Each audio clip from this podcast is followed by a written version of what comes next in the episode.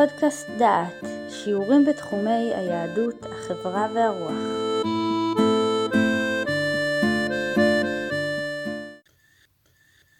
ברוכים הבאים לפודקאסט דעת, לשיחות בנושא בג"ץ קעדאן. שמענו בשיחה הקודמת את הבג"ץ, את הבעיה, את פנייתו של בעדן, שרוצה להיות חבר בהתיישבות יהודית שמופעלת על ידי אגודה המקבלת לשורותיה בוגרי צה"ל בלבד, וכערבי הוא לא שירת בצבא.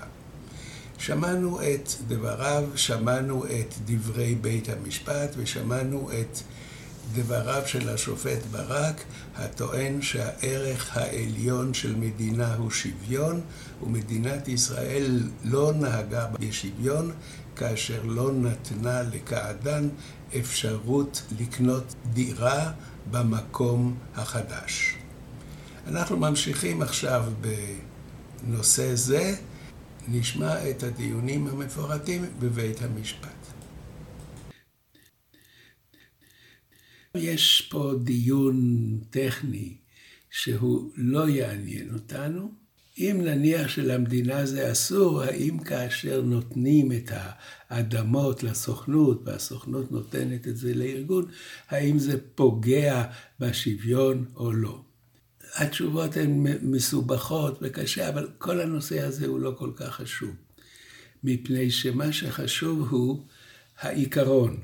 האם השוויון בחלוקת קרקעות חייב להיות מוחלט בלי דרך לעקוף אותו.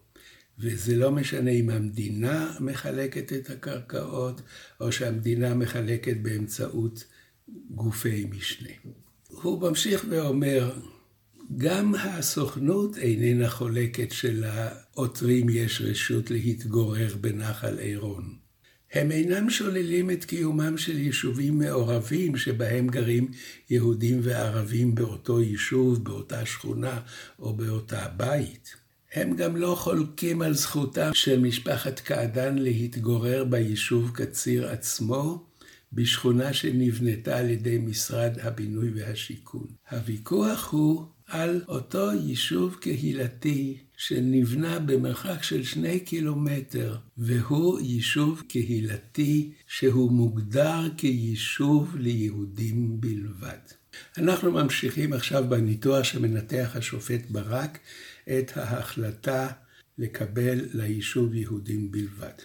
דבר ראשון קובע השופט ברק, אם המינהל, דהיינו מדינת ישראל, היה מקצה באופן ישיר את הקרקעות להקמת יישוב, היה זה פגיעה בתכלית המונחת ביסוד סמכותו, והיא הגשמת השוויון. כל מדינת ישראל וכל מוסד ממוסדותיה חייב לנהוג בשוויון. אם המינהל היה אומר אני מקצה קרקעות ליהודים בלבד, זה הפרת השוויון, ולכן החלטה כזאת הייתה בלתי חוקית. מוסיף השופט ברק ואומר, אנחנו קיבלנו תשובות לטענות האלה. שתי תשובות. הטענה הראשונה, אומרת הסוכנות, מדוע הקמת יישוב יהודי זה פגיעה בשוויון? אנחנו מוכנים לתת קרקעות גם להקמת יישוב קהילתי של ערבים בלבד. מדוע הם חייבים להיות יחד? אומר השופט ברק, שאומנם יש מצב כזה, היה. והיה סיפור של בג"ץ אביטן בשנת 1988, ושם היה דבר מעניין. מנהל מקרקעי ישראל החליט להחכיר קרקעות רק לבדואים, במסגרת המדיניות להעביר את הבדואים ליישוב של קבע. ואדון אביטן ביקש גם הוא לקבל קרקע באזור הזה, ונדחה, והוא הגיש בג"ץ. הבג"ץ של אביטן היה נגד מדיניות המינהל לתת קרקעות לבדואים בלבד. זוהי אפליה, אני יהודי ואני גם רוצה. ובית המשפט דחה את בקשתו, ותראו את הנימוק שבית המשפט השתמש בו. והשופט אור, שדחה את בקשתו של אביטן, כתב ככה: ההתייחסות היא אל בדואים, אשר במשך שנים רבות חיו חיי נוודות, וניסיונות שלהם להשתקעות במקום קבע לא עלו יפה, והיו כרוכים בהפרות חוק. עד שנוצר אינטרס למדינה לסייע להם, ובכך גם להשיג מטרות ציבוריות חשובות. האופי ודרך החיים של נוודים ללא יישובי קבע מסודרים, על כל הכרוך בכך, הם העושים את הבדואים לבני קבוצה ייחודית, שהמשיבים סבורים שראויים הם לסיוע ולעידוד, תוך התייחסות מיוחדת, מפלה לטובה, ולא העובדה שהם ערבים. יש לך תשובה מוחצת. היהודים אינם יכולים לקבל יישוב לעצמם, מפני שהם לא משהו מיוחד וקבוצה מיוחדת. היהודים הם, הם רוב הציבור. אבל אם יש לך בדואים שהם קבוצה ייחודית, ואתה נותן להם ורק להם אדמות, אז אתה לא מפלה אותם לטובה משום שהם ערבים, אלא משום שהם בדואים. ועל כן זה לא אפליה. בעוד שבנחל עירון זו אפליה.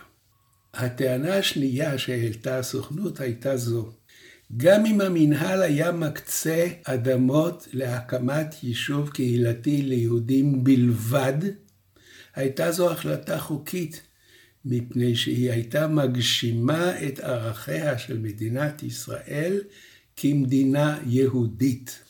ועכשיו צריך לזכור את שני האדנים שהמדינה עומדת עליהם, מדינה יהודית ודמוקרטית. הערך של מדינה יהודית פירושה לעודד התיישבות יהודית. הערך של מדינה דמוקרטית פירושו לתת לכל תושבי המדינה אותם זכויות. וכאן עומדים שני ערכים אלה זה מול זה. משיב השופט ברק לטענה זו ואומר, מערכיה של מדינת ישראל כמדינה יהודית ודמוקרטית, אין מתבקש כלל כי המדינה תנהג באפליה בין אזרחיה. יהודים ולא יהודים הם אזרחים שווי זכויות. המדינה, מדינת היהודים היא. המשטר המתקיים בה הוא משטר דמוקרטי, נאור, המעניק זכויות לכלל האזרחים, יהודים כלא יהודים. השופט ברק מביא ציטוט מפי השופט טירקל, שהוא מדבר על שוויון. נשמע מה הוא אומר. ועכשיו הציטוט. השופט טירקל כתב במשפט מסוים, עיקרון השוויון ואיסור האפליה, הגלום בציווי משפט אחד יהיה לכם, כגר כאזרח יהיה, שנתפרש בפי חז"ל כמשפט השווה לכולכם, התקדש בתורת ישראל מאז היה לעם. הנה אומר ברק, גם השופט טירקל, שהוא היה אה, נחשב לשופט בעל אוריינטציה דתית, גם הוא מדבר על השוויון שהתקדש בתורת ישראל. ועל כך משיב לו מבקר וכותב, תקרא את מה שכתב השופט טירקל עד הסוף. מה היה פסק הדין שבו כתב השופט טירקל את המשפט הזה? אותו בג"ץ שהשופט טירקל כתב זאת, היה כאשר שני ח"כים ערביים התלוננו שתלמידי ישיבות שאינם משרתים בצה"ל מקבלים קצבת ילדים והערבים אינם מקבלים. העתירה הזאת נדחתה והשופט טירקל הסביר מדוע היא נדחית. והוא פתח את דבריו בחשיבות של השוויון, ואז הוא כותב, דרישת השוויון היא בין קבוצות שאין ביניהם שוני רלוונטי, אבל משקלם של הייחודיות או של שוני הנסיבות שיש בהם כדי להצדיק את השוני ביחס, וכן הרלוונטיות שלהם, נמדדים לפי השקפותיה וערכיה של החברה. היש צורך לעמוד על מקומו היחיד והמיוחד של לימוד התורה בעם ישראל, על מקומן של הישיבות ועל המקום שבו העמיד העם לדורותיו את תלמידי החכמים שלו. באותו בג"ץ שטירקל התחיל אותו בהכרזה ששוויון הוא אחד הערכים המרכזיים של מדינת ישראל, הוא מוסיף ואומר, שוויון הוא ערך מרכזי. הוא ערך מרכזי בין שניים שווים שאינך יכול להפלות ביניהם. אבל אם אתה מדבר על תלמידים שלומדים בישיבה והם מממשים את הערך המיוחד של לימוד תורה, אתה לא יכול להגיד שהם שווים לכל נער אחר שאיננו לומד. אם כן, ראה זה פלא. אותו משפט פותח, שבו כתב השופט טירקל, משפט השווה לכולכם התקדש בתורת ישראל מאז היה לעם, המשפט הזה הוא פתיחה מתי לא צריך לתת שוויון מוחלט, כאשר יש הבדל בין הקבוצות. וכאן אתה צריך להחליט האם הקבוצה של יהודים שרוצים לחיות במגובש ולנהל חיי חברה, היא אותה קבוצה בדיוק כמו הערבים שרוצים להיכנס לחברה הזאת עם ערכים ועמדות שונות. אני ממשיך בדבריו של השופט ברק, ותכף נבחין במשהו שהעותרים דיברו עליו. כותב ברק, משהוקמה המדינה היא נוהגת שוויון בין אזרחיה. מדינת ישראל היא מדינה יהודית, אשר בתוכה חיים מיעוטים ובהם המיעוט הערבי. כל אחד מבני המיעוטים החיים בישראל נהנה משוויון זכויות גמור. אמת. מפתח מיוחד לכניסה לבית ניתן לבני העם היהודי, וזהו חוק השבות. אך משמצוי אדם בבית כאזרח כדין, הוא נהנה מזכויות שוות כמו כל בני הבית האחרים. ושוב, ביטוי לכך בהכרזת העצמאות, אשר קראה לבני העם הערבי, תושבי מדינת ישראל, לשמור על השלום וליטול חלקם בבניין המדינה על יסוד אזרחות מלאה ושווה. אם שמתם לב, בתביעה של משפחת קעדאן, הם אמרו, אנחנו לא חולקים על זה שמדינת ישראל מדינה יהודית ויש בה עדיפות ליהודים, אבל עכשיו אנחנו רוצים שוויון. זה בעצם הד של דבריו של השופט ברק, ציור שהוא הזכיר אותו במקומות שונים. חוק השבות הוא מפתח שהוא ניתן אך ורק לעם היהודי. ברגע שאדם משתמש במפתח ועלה למדינת ישראל, אין שום עדיפות ליהודי על פני לא יהודי. ועכשיו הוא מסכם את העניין. אין כל סתירה בין ערכיה של מדינת ישראל כמדינה יהודית ודמוקרטית לבין שוויון גמור בין כל אזרחיה. נהפוך הוא. שוויון הזכויות בין כל בני האדם בישראל, תהא דתם אשר תהא ותהא לאומיותם אשר תהא, נגזר מערכיה של מדינת ישראל כמדינה יהודית ודמוקרטית. נמצא כי הטענה העקרונית השנייה שהועלתה בפנינו, עד כמה שהיא נוגעת לתכלית הכללית המונחת ביסוד החוק, העידוד של ההתיישבות, דינה להידחות. מה עולה מכל האמור?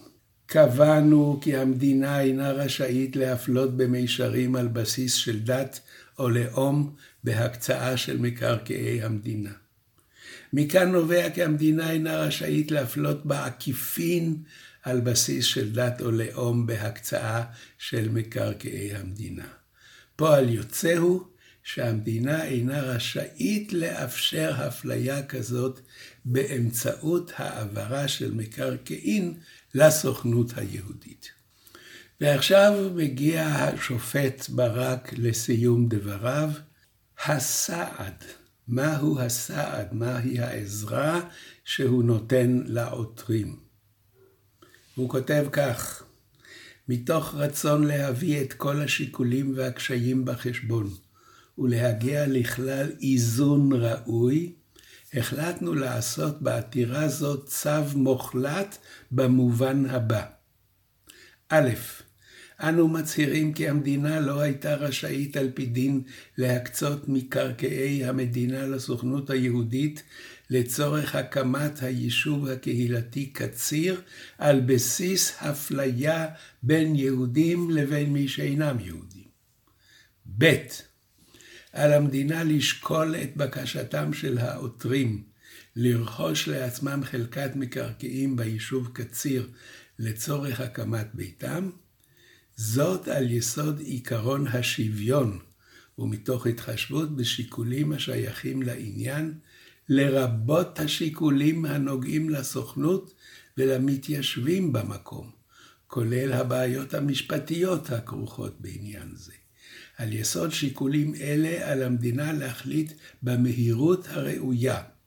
אם יש בידה לאפשר לעותרים במסגרת הדין להקים לעצמם בית בתחום היישוב הקהילתי קציר. אם כן, הדבר הזה בעצם ערער את היכולת של הסוכנות ושל ההתיישבות לבנות קהילה על בסיס של יהודים שהם יהיו חברי הקהילה. היו כמה שינויים, הדבר הזה עבר באמצעות ועדות קבלה שהיו להם עקרונות אה, שונים והם יכלו ביישוב קטן להגדיר שרוצים אה, יותר מונוליטיות ויותר דמיון בין המתיישבים. בסך הכל פסק הדין הזה שבר את היכולת של הקמת יישובים יהודים. לפסק הדין הזה הייתה התנגדות מצד אחד השופטים שבהרכב השופט קדמי. וכך הוא כותב: העמדה העקרונית המוצגת בפסק דינו של הנשיא ברק בדבר מיקומו של ערך השוויון בין ערכיה של מדינת ישראל וההשלכה שיש לכך על הקצאת קרקע ממלכתית מקובלת עליי. כן מקובלת עליי עמדת הנשיא שלפיה לא ניתן לעקוף את יישום ערך השוויון על ידי הקצאת קרקע ממלכתית לסוכנות, אשר לה כשלעצמה מותר להגביל את האוכלוסייה שיהנה מפעילותה, בהיותה מוסד התיישבותי יהודי ציוני. עכשיו הוא ממשיך. אם כן, אני מסכים לשוויון ולא צריך לה, גם העברת הקרקע לסוכנות איננה משחררת מהחובה לנהוג בשוויון. אבל עכשיו הוא, הוא נותן את העיקר. העמדה העקרונית האמורה איננה חוסמת את הפתח בפני איזון בין ערך השוויון לבין ערכים אחרים, וביניהם ערך הביטחון הלאומי. ערך זה, הביטחון הלאומי, מדבר בהבטחת קיומה של מדינת ישראל כמדינה יהודית ודמוקרטית. ובנסיבות שיש להם הצדקה, בהתחשב במיקומו בתכלית הקמתו של יישוב המוקם על קרקע ממלכתית, בכוחו לכרסם את ערך השוויון ואף לדחותו. אם כן, הוא אומר, יש לנו כאן שני ערכים, לא תמיד ערך השוויון הוא הערך העליון. בהחלט ייתכן שאם השוויון יכול לנגוס בקיומה של מדינת ישראל כמדינה יהודית ודמוקרטית, אז השוויון יפנה את מקומו לערך השני, לערך של מדינה יהודית. כי המטרה היא מדינה יהודית ודמוקרטית. ולכן הוא מסכם. מן הראוי לשיטתי להסתפק במקרה הזה בפסק דין הצהרתי בדבר מעמדו ומשקלו של ערך השוויון לעניינה של הקצאת קרקע ממלכתית, כמפורט בפסק דינו של הנשיא. וזאת תחת הבהרה כי פניו של פסק הדין לעתיד, וכי אין בו כדי לבסס דרישה לעיון חוזר במעשי העבר. הבג"ץ הסתיים בסיכום שאני קורא אותו עכשיו. התוצאה היא, וזה כותב ברק, התוצאה היא כי אנו עושים ברוב דעות, כנגד דעתו החולקת של השופט קדמי, את הצו על תנאי מוחלט, כאמור בפסקה 40 לפסק דינו של הנשיא. ובזה סיימנו את הדיון בבג"ץ קעדאן, שהוא שינה את יכולת התמרון של ההתיישבות היהודית. אני רוצה לסיים מסיפור דומה ומסוף אה, לא כל כך מוצלח. ביישוב רקפת היה אירוע ממש מקביל. משפחת זבידת ערבייה רצו להצטרף ליישוב רקפת שבגליל, והיה בג"ץ, והסיפור נמשך שש שנים, עד שהם קיבלו את עזרת בג"ץ ואת כניעת היישוב, והם קיבלו מגרש ביישוב רקפת. ביום העצמאות הראשון, אחרי שהם הגיעו, הם עוד לא בנו בכלל את הבית, היה רק גדר ליד הבית, גדר שהפרידה בינם לבין הבית השכן, והם הגיעו וראו דגל תלוי על הגדר המשותפת להם ולשכנים. הם הורידו את הדגל, קיפלו אותו והחזירו אותו למזכירות היישוב. וקמה סערה ביישוב, והייתה זעקה, האם זה גזענות, האם מי ששם את הדגל הוא רוצה לעשות אה, פרובוקציות. בכל אופן, התגובה שלהם הייתה זו. אנחנו לא מתביישים שאנחנו לא ציונים, יחד עם זאת, אנו מכבדים את העמדות הפוליטיות, האמונות והסמלים של כל אחד, אבל אנו מתנגדים לכך שמישהו יכפה עלינו את העמדות או הדעות שלו. והתגובה המקבילה של ראש המועצה האזורית משגב, משפחת זבידת בחרה להצטרף לרקפת, יישוב קהילתי יהודי וציוני. זו בוודאי לא בחירה פשוטה. יום העצמאות בדגל ישראל הם סמלים חשובים ומרכזיים בזהות שלנו. היום בערב יום הזיכרון ומחר באזכרות ובבתי העלמין הדגל מורד לחצי התורן ואחר כך ביום העצמאות אנו מניפים אותו בגאון. הפתרונות הם לא פשוטים, העמדות בוודאי לא מתיישרות, ולא קל להגיד שמדובר פה באותו סוג בני אדם וההפרדה ביניהם היא אפליה. סיימנו את העיון בפסק הדין בבג"ץ קעדאן. שמענו את דברי השופט ברק ואת ההסתייגות של השופט קדמי, ובזה סיימנו את החלק הראשון של הנושא. בשני פרקים נוספים נעסוק בתגובות הציבוריות והמשפטיות לפסק דין זה.